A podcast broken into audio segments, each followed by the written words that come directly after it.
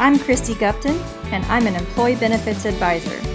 Welcome to Healthcare Solutions, a podcast where we explore innovations in healthcare, cost containment strategies, and employee well being. We'll discuss every way possible to turn our healthcare system back into the kind of environment where patient care comes first and costs go down as a result. I invite you to join me to hashtag Let's Fix Healthcare. In today's episode, I'm talking with Mark Pew, Senior Vice President at Preferred Medical, a workers' comp focused pharmacy benefits manager. I found Mark on LinkedIn, but last year we worked together to hold a large forum in North Carolina on what employers needed to be doing to protect themselves and their employees from the ravages of the opioid crisis. Mark is a well known, nationally recognized speaker, blogger, and expert on the intersection of chronic pain and its appropriate treatment. Listen here as we talk about where we are right now as an industry and our quest to solve the opioid crisis. In last week's episode, you know, um, especially when you're introducing drugs. And usually, when you see, you know, these particular prescription drugs, you see them creating side effects, and those side effects sometimes get to the point where they create symptoms, and then those symptoms, rather than dealing with the root cause, um, those symptoms say, well, let's add another drug to address it. So you can't sleep, mm-hmm. or rather than addressing the root cause of why you can't sleep, which is probably maybe the oversedation of opioids during the day. So you're napping throughout the day, and when it comes time to sleep at night, you can't. And you're in pain at night, so you can't. So rather than dealing with the root cause of that, now for more with Mark Pew. So, employers have maybe not done the best job being on top of this issue. Maybe they weren't paying attention to the data in their health plan um, or whatever workers' comp claims they, they could be aware of. They maybe uh, were a little too trusting of their insurance carrier and the PBM that's um, okaying a lot of these prescriptions, and they didn't put the effort into education, uh, employee education on the dangers of opioids. So, you know, we end up with a lot of these catastrophic stories um, of employees or dependents who uh, didn't need to, really didn't need to be on these drugs, but ended up on them and the kind of tragic consequences that come out of that. what do employers need to do to get ahead of that game now?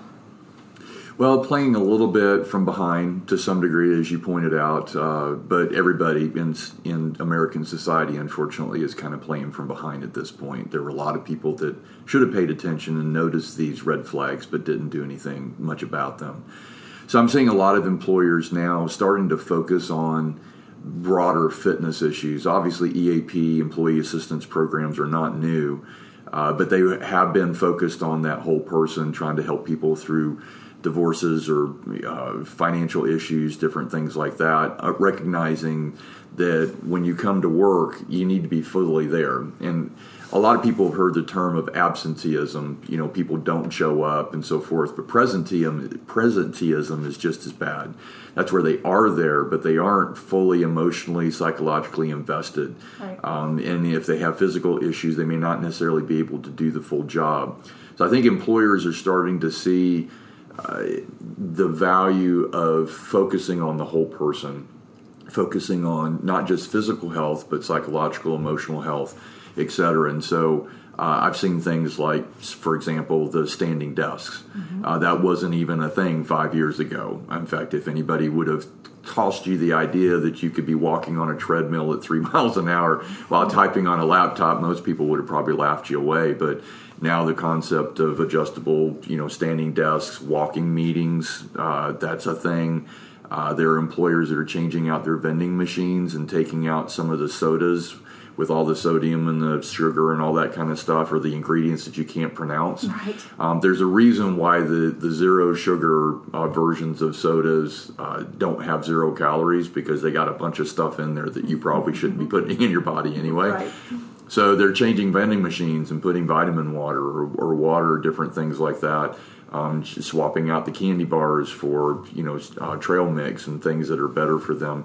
I've heard of employers that are bringing nutritionists in and doing like a lunch and learn and helping them know how to better cook at home with less sodium and less sugar, uh, focusing on vegetables and fruit. Uh, so they're they're talking and thinking about on the bigger uh, issue, which is better health um, in general. Uh, and I think you know from workers' compensation standpoint, that has repercussions because you're going to have a shorter duration of disability and probably faster return to work if that person is physically, emotionally, psychologically fit before the injury occurs. And so they understand the repercussions of helping that person be to their full potential, uh, both you know physically, psychologically, emotionally, that uh, everything associated with that, that whole person. They're understanding that. So, how does that translate to education on opioids? Well, if you're more focused on deep diaphragmatic breathing in stressful situations as opposed to reaching for that magic pill, then chances are when a doctor offers you that magic pill, you don't go down that path because you understand that you can manage that pain that way. Right. If you're an adherent to yoga and you start every morning, let's say you've got back issues, you know, um, tight hammies, whatever it is and you have figured out over time that the best way to get your morning started is to do some stretching exercises, whether that be yoga or just stretching, whatever.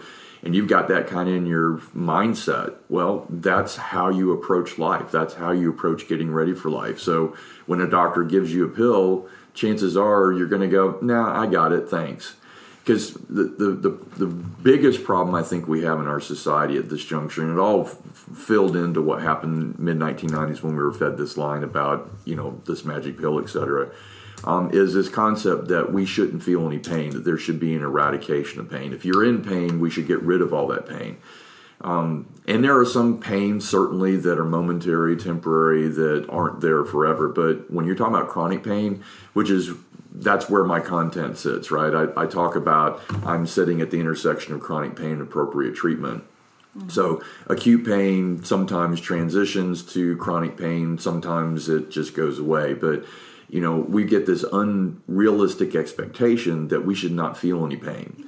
And you and I know, as parents, as adults, we know that pain is part of the human condition. Right. What happens, how you handle that pain, uh, often translates into what the repercussions of that pain. So I'm a firm believer that suffering isn't a an absolute uh, outcome from pain. Suffering is how you address pain. I've heard a number of psychologists talk in terms that pain is in the brain. Not that you make it up, but how you process pain determines whether you can handle it or not. Mm-hmm. Um, and there's a number of people I know that are in significant pain and they don't take any drugs at all. They do deep diaphragmatic breathing, they walk, they exercise, they eat anti inflammatory foods. They're very cognizant of what they put into their body, uh, supplementation, you know, all this kind of stuff. They understand that, and that's how they manage their pain. Mm-hmm. The pain doesn't go away. It's just that they have made a decision that their pain is not going to limit their quality of life. It's not going to limit their function. Mm-hmm. They're going to keep living. So it's about that attitude, and I think that attitudinal change has to happen. That's where we're not as a society because we're still in that instant gratification and probably will be for the next millennia, right? I mean, right. The, the, microwave, you know, everything happens in an instant. Um, you know, oftentimes when people are texting back and forth now, you know, if you don't immediately text back, they just assume that you don't like them, right? it could be that you had a bunch of things going on and you can't respond that, you know, that quickly. But right. we got the instant gratification. The same thing happens with pain. Oh, I'm in pain. I want to get rid of it.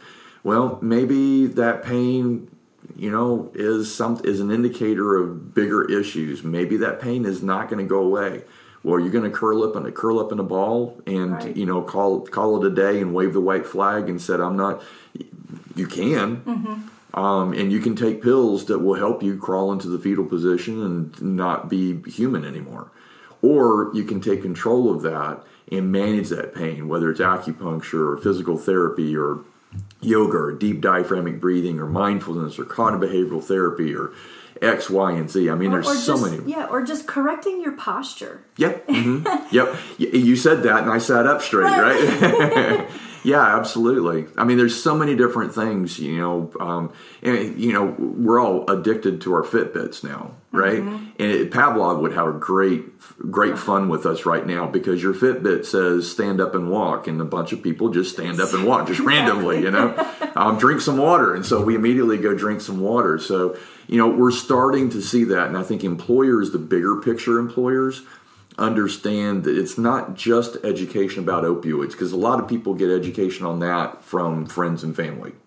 You know, they sure. see stories. Mm-hmm. Uh, I think the broader thing is educating on people on how to deal with life and how to deal mm-hmm. with difficulties, whether that's uh, a relational issue, whether that's financial issues, whether that's pain we all are presented with challenges and you can have fight flight or freeze. Mm-hmm. and what we want to try to instill is people to fight through that.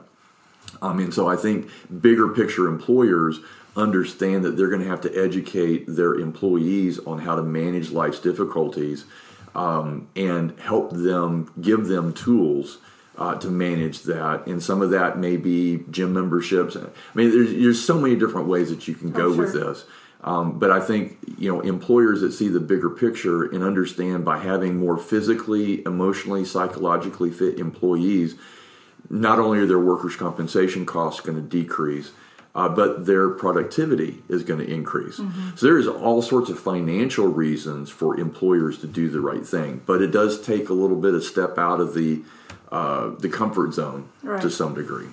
It, definitely the transition from employee wellness programs, which I think a lot of us can um, say there's not a lot of uh, return on investment in, in, those things, especially if they're not done the right way. But the transition from that into employee total well being, mm-hmm. um, and and that's a culture thing. That's an organizational culture that um, addresses financial wellness and emotional wellness and physical wellness. And it's just a, the a, the bigger picture like you just said. Mm-hmm. so unfortunately not everybody has that big picture view. Well agreed. And sometimes you have to give that you mentioned the return on investment on wellness programs. Some of that's because the people that that join the wellness programs are already well. Mm-hmm. so adoption rates I've seen in wellness programs are ten to fifteen percent. That's the ten to fifteen percent that are already going to the gym. They just want right. somebody else to pay for it. That's right. They just want to re- be rewarded for what they're already doing. Right. So that 85 90 percent of the ones who are obese, that have diabetes, that have hypertension, that take medicine for hypertension, but actually if they lost weight and became more active and ate better and didn't eat red meat and didn't drink lots of alcohol and X, Y, and Z, maybe their hypertension wouldn't be as bad. Mm-hmm, exactly. You know, maybe the diabetics, um, if they reduced the sugar, if they lost weight, if they, you know, yeah. it all comes back really to self management and self discipline. So that really leads me into a question I've been dying to ask a lot of people. Um, you know, I see a lot of uh, local governments, um, counties especially, uh, county governments are jumping on to these uh, class action lawsuit bandwagons where um, you know they want to sue the manufacturers the distributors um, of, of these opioids. And i've i've really been wanting to have a discussion with someone about the fact that they're not perfect either. You know yes I think the opioid manufacturers who truly need to be held accountable for some of the bad business practices that they've unleashed on our country. I'm not disputing that they don't need to be held accountable, but I think a lot of these local governments need to get their own houses in order uh, because the way their own health plans are probably divvying out opioids um, at a rate that would probably blow their minds mm-hmm. uh, if they really looked into it. Um, you know, I don't know. Do you have any thoughts on that? Well, uh, oftentimes uh, when you have lawsuits, the only winners typically are the attorneys that get all the fees from it. Right. Uh, although uh, there's an attorney that helped with the big tobacco um, uh, litigation back in the day, he is also engaged in the litigation against Big Pharma. Mm-hmm. Um, and so I believe there is going to be accountability. Certainly, there's a lot of information coming out specifically about the Sackler family mm-hmm. uh, and what they did know and when they knew it and their marketing plowing through, even though they knew that these were dangerous, um, through this accountability process. Um, but you're absolutely right. Uh, it's almost casting blame. It's uh, it's kind of finding that boogeyman or finding the the scapegoat, if you will. Um, for, uh, yes, uh, the providers and prescribers were certainly at fault because they overprescribed. Big pharma and the middlemen, uh, uh, like McKesson's and Cardinal Health, that are also um, being uh, included in those lawsuits, um, they were certainly at risk uh, and made the problems. Patients didn't ask questions. Right. Uh, payers paid without asking questions. So, in my mind, everybody is culpable. I mean, we can put the scapegoat to some degree on Big Pharma, and they did unleash the beast to some degree. Um, and I think that evidence is going to come out through this accountability from the from the lawsuit, certainly.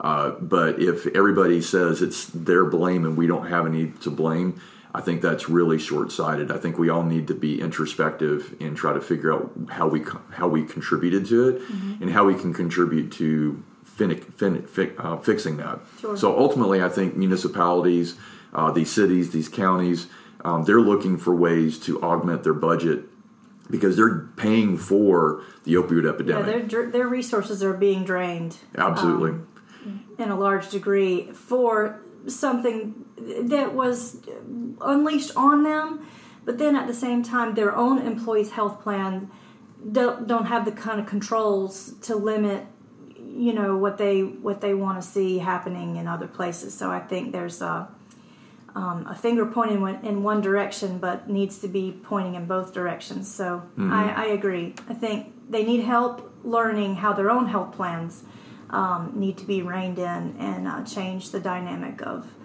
um, you know who's who's actually hurting who here. Right, and, and part of the problem, obviously, if, if you've looked at the evolution of the opioid epidemic um, prescribing started to decline in 2012. Right. Um, so the trend has been towards the illicit drugs. So, you know, CDC came out last year and said very clearly that fentanyl is the primary killer from an opioid overdose. Mm-hmm. Um, it surpassed heroin, it surpassed prescription drugs prescribed legitimately by doctors or prescription drugs used illegally on the street. Fentanyl, that's oftentimes the synthetic analogs that are manufactured in China and shipped over here, that's the primary killer at this juncture. Um, you can't do anything about that from a health plan, obviously. Right. But um, there's two different aspects to it, and um, I've had two different hashtags. Mm-hmm. uh, so I think you know, from a marketing standpoint, I'm always trying to think about a message that will resonate. And in January of 2017, I launched hashtag Clean Up the Mess. Right because we've created a mess over a period of time and everybody created the mess mm-hmm. and now we've got to help create clean up that mess and I've heard some people talk about lost generation. I mean, to some degree, they're going, you know what, they're.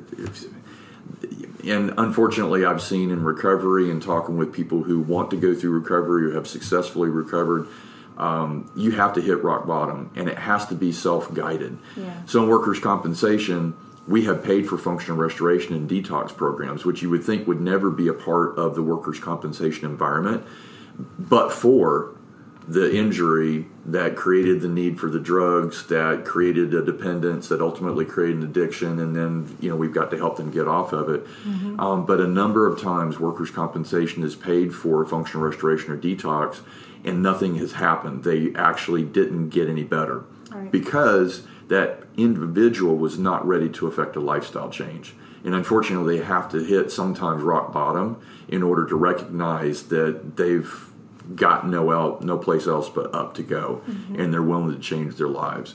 So that's kind of what we've got to do from a clean up the mess standpoint is to try to create those epiphanies for those people, hopefully before they hit rock bottom. But we also got a hashtag prevent the mess, which is something I launched in January 20, 20 2019 this mm-hmm. year um, we got to keep the next batch of we can't maybe we have lost a generation unfortunately right. but we can't afford to lose the next generation so that's where preemptive proactive approaches so from a pharmacy benefit manager standpoint they're on the front lines right i mean that's, that's right. who i work for now um, from a workers' compensation standpoint. So the very time, first time you get an opioid, you should question it Right. Or maybe if they've gotten a second refill of an opioid, it's like, okay, do you really need that now? Exactly. Or maybe you see the introduction of a benzodiazepine after two refills of opioids. Now they're maybe developing anxiety associated with the fact that their function has not increased because of the opioids or because the, the surgery didn't go well or whatever reason. So, wouldn't that be the time to approach the psychosocial considerations and try to get to the root cause as to why the anxiety is occurring? Mm-hmm. Because as much as we have an epidemic in historically in the opioid um, overprescribing, we got a tremendous epidemic in the overprescribing of benzodiazepines. Right the Xanaxes and the Valiums of the world. Talk about a magic pill. Mm-hmm. Those have been around forever. And you've got anxiety, you've got panic attacks, you got whatever, depression. Here's a pill to take care of that. And granted, some people have chemistry issues and bipolar. You know, there's some for some people those drugs work, but the withdrawal process from benzodiazepines is worse than opioids. It takes longer to get you off of them. It's mm-hmm. really nasty. And you mix with alcohol um, you might not wake up the next morning and you mix it with an opioid. Now you got a heroin type euphoria from mixing those right. drugs together. So the before you go down that path and get on an, an even more addictive, more dangerous drug that requires even a, a, a has more withdrawal symptoms, wouldn't you prefer to say before we fill that prescription let's address the psychosocial issues that may be contem- that may be contributing toward your anxiety and depression and let's approach them in a non-pharmaceutical approach? So i think from the hashtag prevent the mess is not creating another lost generation and really being proactive. Um, because you, it, it, can go south very very quickly. Um, and I've seen, unfortunately, a number of, of uh, claims in workers' compensation that if someone had been paying attention up front, it wouldn't have become a train wreck at the end. Exactly. So, understanding, working with your PBM, working with your um, health insurance, creating obstacles, if you will. Uh, not that they can't get those drugs, but creating some form of accountability. It's like, are you really sure you want to go down this path? Let's talk about this. Let's talk about alternatives. That's where the education comes into play. Mm-hmm. Before you get that first script, let's talk about how you can manage right. that pain.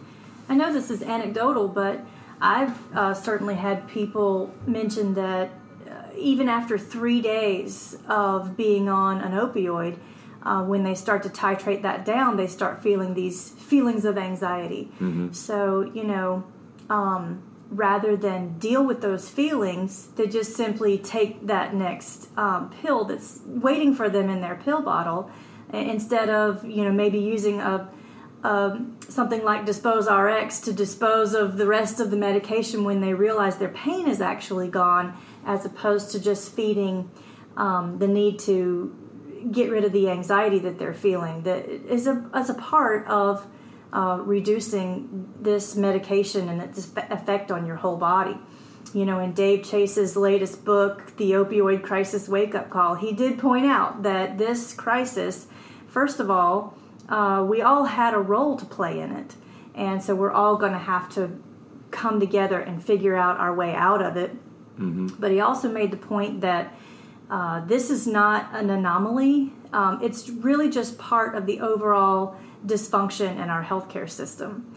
And so, talking about hashtags, the, just the hashtag for this podcast itself, the hashtag Let's Fix Healthcare. Yep so I think that is a, a good place to um, wrap up our discussion. But Before we do that, tell us a little bit more about your travels and your blog and this new endeavor that the Self Insurance Institute of America is doing and where people can find you um, online or in your travels.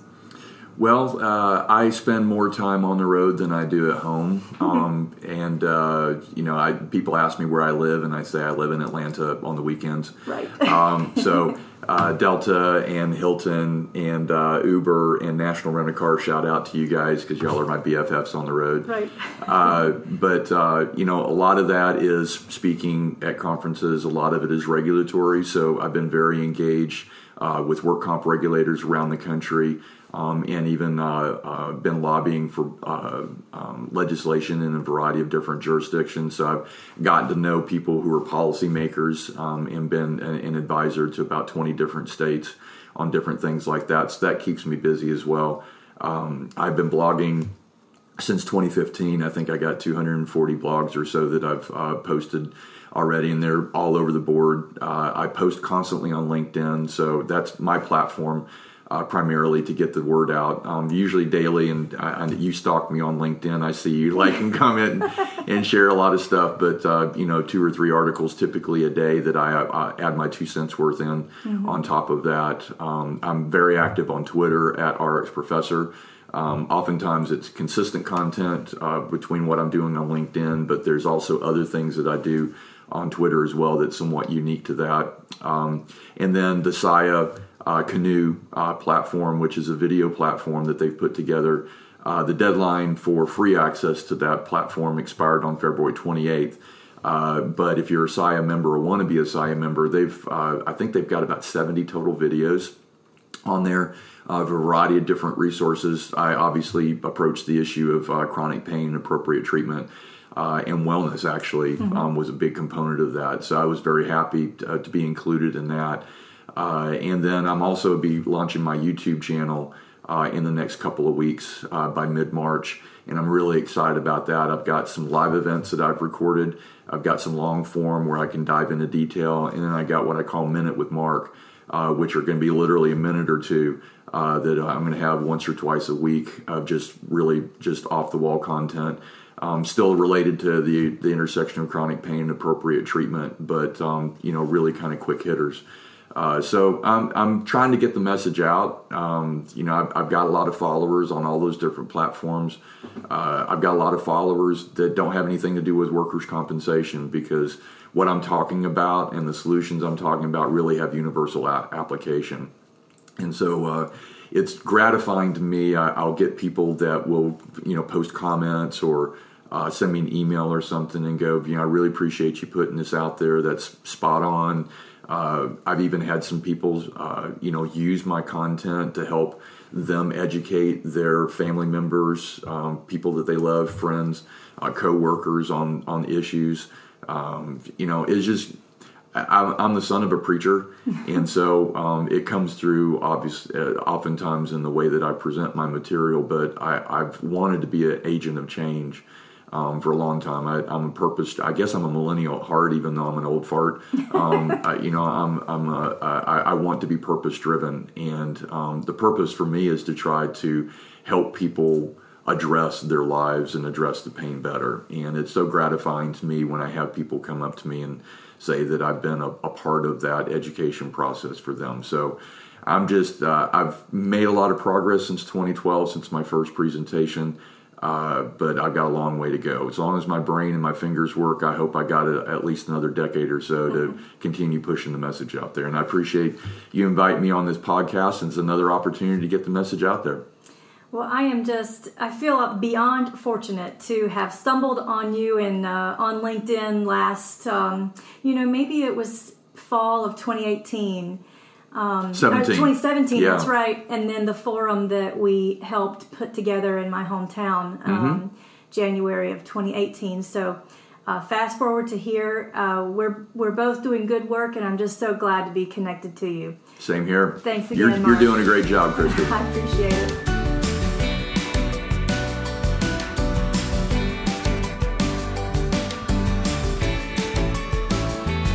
Thank you for joining our important discussion as we attempt to hashtag Let's Fix Healthcare. Please subscribe to our podcast and let us know what you think. For more information on the work we do at Custom Benefit Solutions, visit our website at www.custombenefits.work.